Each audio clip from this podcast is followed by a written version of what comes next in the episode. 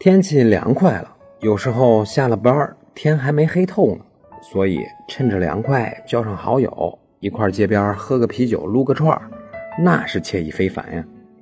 然而一般吃饭喝酒到晚上八九点的大概都是小醉或者微醺，但是喝到夜里十二点多那肯定就是喝高了。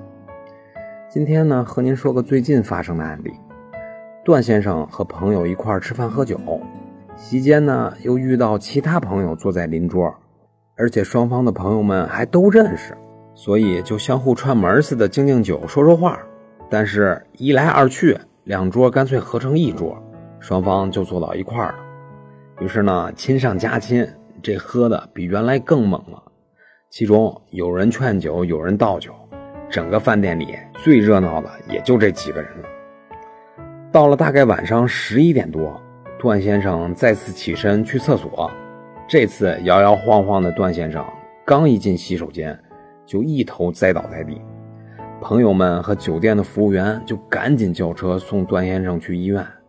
然而因为饮酒过量抢救无效，段先生还是不幸去世。段先生的太太是天天以泪洗面，而段先生的朋友也是愧疚难当，但是人不在了，责任总要有人承担的。经过一同去吃饭的朋友们共同协商，除了两个没喝酒的，其余五个人共赔偿段家人民币四十万元。所以朋友们关系再好，酒喝多了还是伤身，特别是现在快节奏的人群，熬夜多压力大，好好的人说不定就会有什么身体隐患，一旦大量饮酒往往容易出现意外，导致朋友们对簿公堂，夫妻呢阴阳两隔。所以在这儿小林劝您四条：第一，别强迫性劝酒；第二，别给病人喝酒；第三，将喝多的人安全地送到有其他成年人的家中；第四，如果开车的人喝了酒，您一定要劝他别开车。